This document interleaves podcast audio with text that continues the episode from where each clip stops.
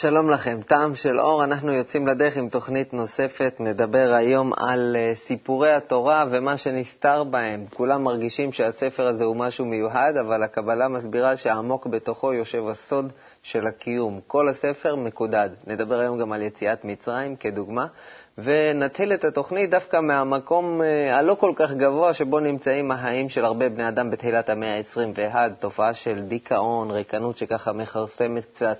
יש איזושהי הרגשה שכולם רצים ואף אחד לא מגיע לשום דבר. בואו נראה למה. אנחנו יודעים לפי כל המחלות שרוב המחלות גם כן אומרים שזה מה, מהדיכאון. אה, שהרופאים אפילו היום אה, מבינים שאם מצרפים את התרופה האנטי-דיכאונית לכל מיני תרופות אחרות, מגיעים יותר מהר לריפוי. כי הדיכאון הוא כאילו איזה מין יסוד בסיסי שלנו שמתחיל, אפילו אנחנו רגילים עליו. אנחנו רגיל, ככה ונמצאים כבר, רוכבים עליו כל הזמן.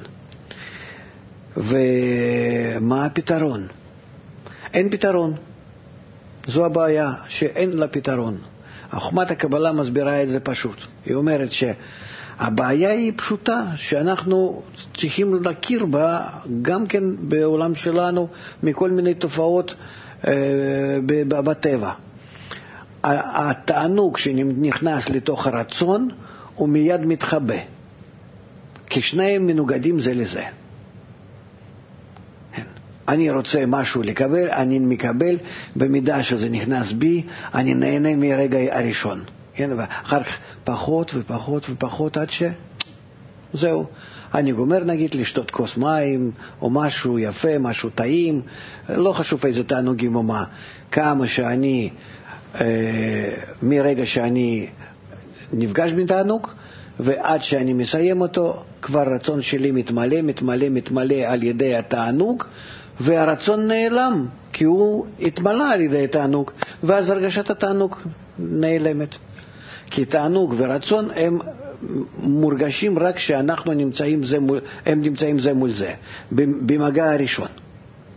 ואחר כך כמה שתענוג נכנס לתוך רצון, הוא ממלא אותו, וכשממלא אותו אז אני מפסיק ליהנות, אני כבר מלא. ואז אני צריך משהו לעשות. כי לא חשוב שאני מילאתי את עצמי עם כוס מים, אה, עכשיו אני לא רוצה כלום. אני עכשיו מחפש ממה עוד ליהנות. ואז אני ממציא לעצמי כל מיני דברים, כי אני מחפש תענוג. הוא מקור החיים שלי, הרגשת החיים שלי. ואני שוב לא מוצא אותו באף מקום. אני צריך, אז אומרים לי בכל מיני כלי תקשורת, אתה צריך את זה, אתה צריך את זה, אתה בטוח תהנה מזה או מזה. ואז אני כל הזמן רץ כדי לרכוש זה וזה וזה, כי מה הם מוכרים לי? הם מוכרים לי תענוג שאולי אני אקבל על ידי משהו.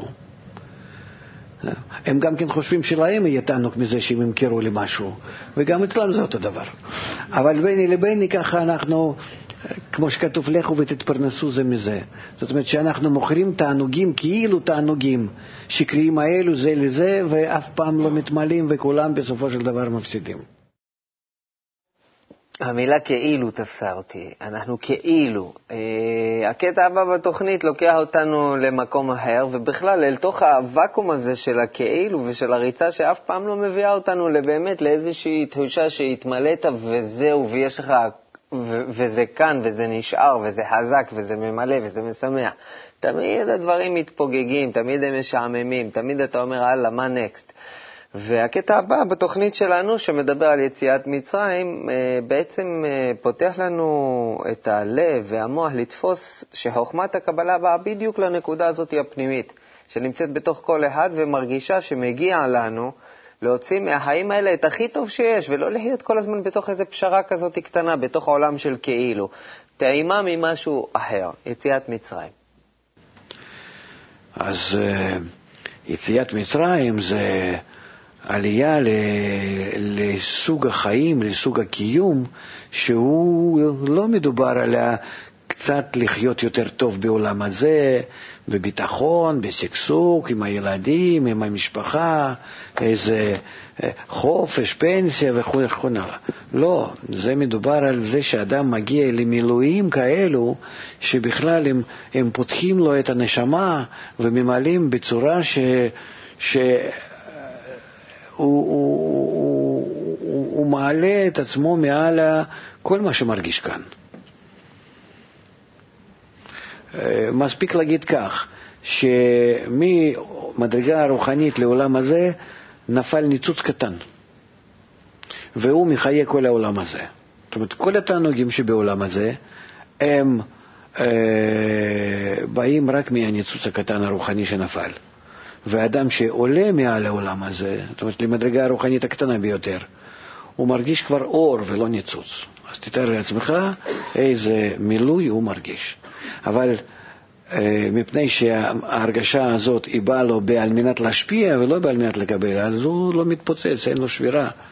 הוא כן יכול לקבל את זה וליהנות מזה בצורת ההשפעה ללא הגבלה. המושג הזה של שבירה זה משהו שמעמיקים בלימוד שלו אה, למי שרוצה להעמיק יותר במכללה שלנו, מכללת קבלה לעם, בסמסטר אה, שני למיטב זיכרונים. אני זוכר את תוכניות הלימוד ואני ממליץ למי שבאמת רוצה להתקדם בצורה שיטתית, להצטרף למסגרת הלימוד הזאת. יציאת מצרים זה היה קטע שבהרתי לתוכנית שלנו עכשיו כדי לתת לנו טעימה אל הקטע הבא, שהוא קטע לא קצר, אבל אני חושב שהוא מאוד מאוד חשוב לחיים של כל אחד מאיתנו.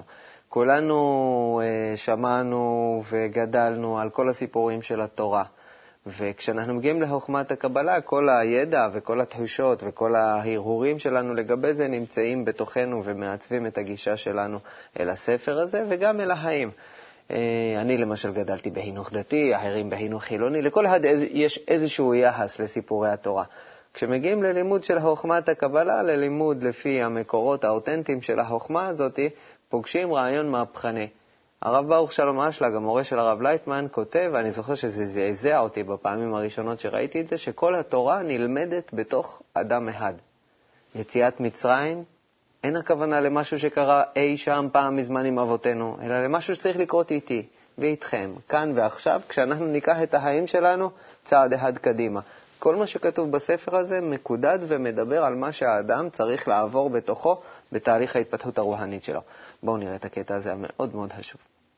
יש לנו בעיה. אנחנו נמצאים בעולם הזה, לא יכולים לכתוב לנו איזשהו מילים שלא שייכות לעולם הזה. אנחנו לא נבין מה זה, זה אה, לשון של ציפורים, לשון של מי, של מה. כן?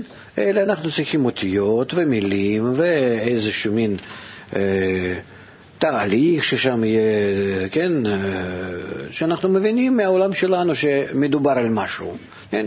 אז הרי הררת, תיבת נוח, נוח עצמו, המשפחה שם או משהו, לא חשוב על מה מדברת תורה, אבל מדברת כאילו שזה קורה בעולם הזה. ודאי שעל הסיפור שבעולם הזה לא בא לנו התורה לספר, כי אנחנו לא צריכים את העולם הזה רק כדי ממנו והלאה לעלות לעולם הרוחני. אז אה, לא, לא לזה הכוונה. אבל להתחיל מהעולם הזה, זאת אומרת, יש צורה של העולם הזה, יש תמונה של העולם הזה, ואנחנו צריכים אחרי תמונה של העולם הזה לראות את העולם הרוחני. כי קורה לנו כך, שאנחנו נמצאים כאן, אנחנו,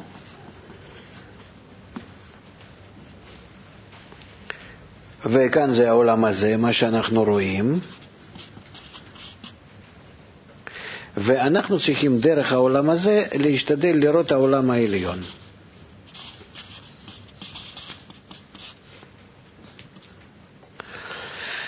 אז מה שכאן קורה, נגיד שספר הזוהר מספר זה לא בעיה, דברים פשוטים שמכירים אנחנו אותם מהחיים, מילים מוכרות פחות או יותר, אין בעיה.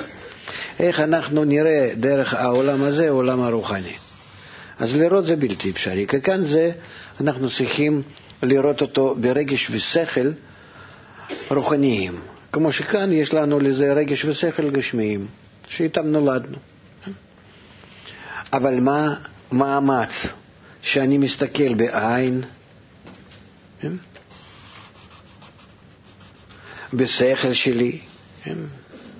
נגיד, זה השכל, כן? אה, בלב, כן? שאני רוצה להרגיש, שאני רוצה להבין, שאני רוצה להתקשר עם מה שנמצא אחרי העולם הזה. לגלות את הכוחות שפועלים עליי. אז הספר הזוהר, מה שהוא עושה, קצת, אם אני מתחיל רק במגמה הזאת, לרצות לראות מה קורה כאן, על מה מדובר, מה הפנימיות שם. היגיעה הזאת, הלחץ הזה, הכוח הזה שאני מפעיל, הוא כבר מזמין עליי מלמעלה מה שנקרא אור מקיף. זה אור המחזיר למוטב, זה אור מיוחד שמפתח אותי. יש לנו רצון גשמי ויש לנו רצון רוחני. רצון רוחני נקרא, נקרא נקודה שבלב, רצון הגשמי נקרא לב האדם. אז האור המקיף הוא פועל על הנקודה הזאת ומתחיל להרחיב אותה, להרחיב אותה, להרחיב אותה, כמו שטיפת זרע גודלת בתוך הרחם. מקבלת הזנה ומתחיל להתפתח עובר. אותו דבר כאן, בדיוק באותם השלבים. אם תפתחו תלמוד עשר הספירות, שמדבר על, על התפתחות הנשמה, אתם תראו איך אותם השלבים יש בנשמה, ובגלל זה שזה קורה ככה עם הנשמה, אז מלמעלה למטה אותם הכוחות פועלים עלינו, וכך מפתחים בעולם שלנו את הגוף.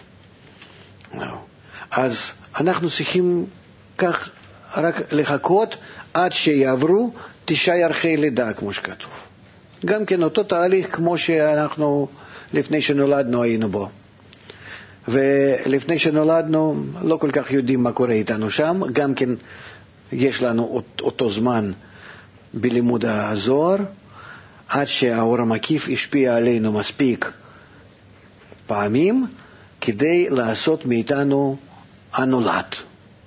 ואז אנחנו נולדים. זאת אומרת, נפתחים עיניים, חושים, רוחניים, ואז אני מתחיל להרגיש עולם החדש. ממש כמו שהעובר שפורץ ויוצא מתוך אמו. אז כמו העובר הזה שנולד לעולם חדש, כך גם אנחנו יכולים להיוולד לעולם חדש של העולם העליון, והתורה, או ספר הזוהר, שהוא מפרש את פנימיות התורה, זה רק אמצעי שהמקובלים נתנו לנו כדי לעשות את המעבר הזה, לעשות את השדרוג הזה, את הקפיצה הזאת למעלה. וצריך כאן גם להוסיף שלכן כל המקובלים אומרים, וגם ספר הזוהר, שאם האדם מתייחס אל התורה כאל משהו שבא לספר לנו על מה שקרה אי שם פעם מזמן עם אבות אבותינו, או כאיזשהו ספר שמסביר לנו איך להתנהג יפה כאן בינינו עלי אדמות, ספר חוקים כזה, כמו חוקה. זאת אומרת, כל הזוויות מבט שאליהן הורגלנו, היסטורית, תרבותית, מוסרית, שהן בסך הכל משאירות אותנו כאן על פני האדמה, בעולם הזה, בקיום הארצי, אנחנו בעצם לא משתמשים בספר הזה, בתורה או בזוהר או בכל שאר כתבי הקודש, ולא מממשים את המטרה שלשמה הוא נכתב עבורנו. הספרים האלה נכתבו כדי להקפיץ גם אותנו אל הקדושה, אל העולם העליון, הגבוה, הנבדל, ואנחנו נשארים כאן על פני הארץ. לכן באה היום חוכמת הקבלה ועושה לנו סדר בדברים. מי שרוצה להעמיק בתכנים האלה מוזמן להיכנס להקדמה לתלמוד עשר הספירות של בעל הסולם, היא נמצאת באתר שלנו, הכתובת היא kub.co.il. תקראו גם אה, הסתכלות פנימית של תלמוד עשר הספירות, חלק א', נפתחת בעניין הזה של לא לגשם את התורה, לא לגשם את, את כתבי הקודש, ואני חושב שזה משהו מאוד מאוד חשוב שיכול לקחת את החיים שלנו למקום אחר בכלל, אם נדע איך להתייחס אל הכתבים שהשאירו לנו המקובלים. בזאת אנחנו מסיימים להיום. אני מקווה שנעשה לנו חשק לטעום הרבה מהאור, לבוא אל השיעורים המלאים, לקחת ככה מלוא אופניים מהאור, ולא להסתפק בפירורים הקטנים שהבאתי לכאן. תבואו, ניפגש שם עד אז שיהיה לנו כל טוב ולהתראות.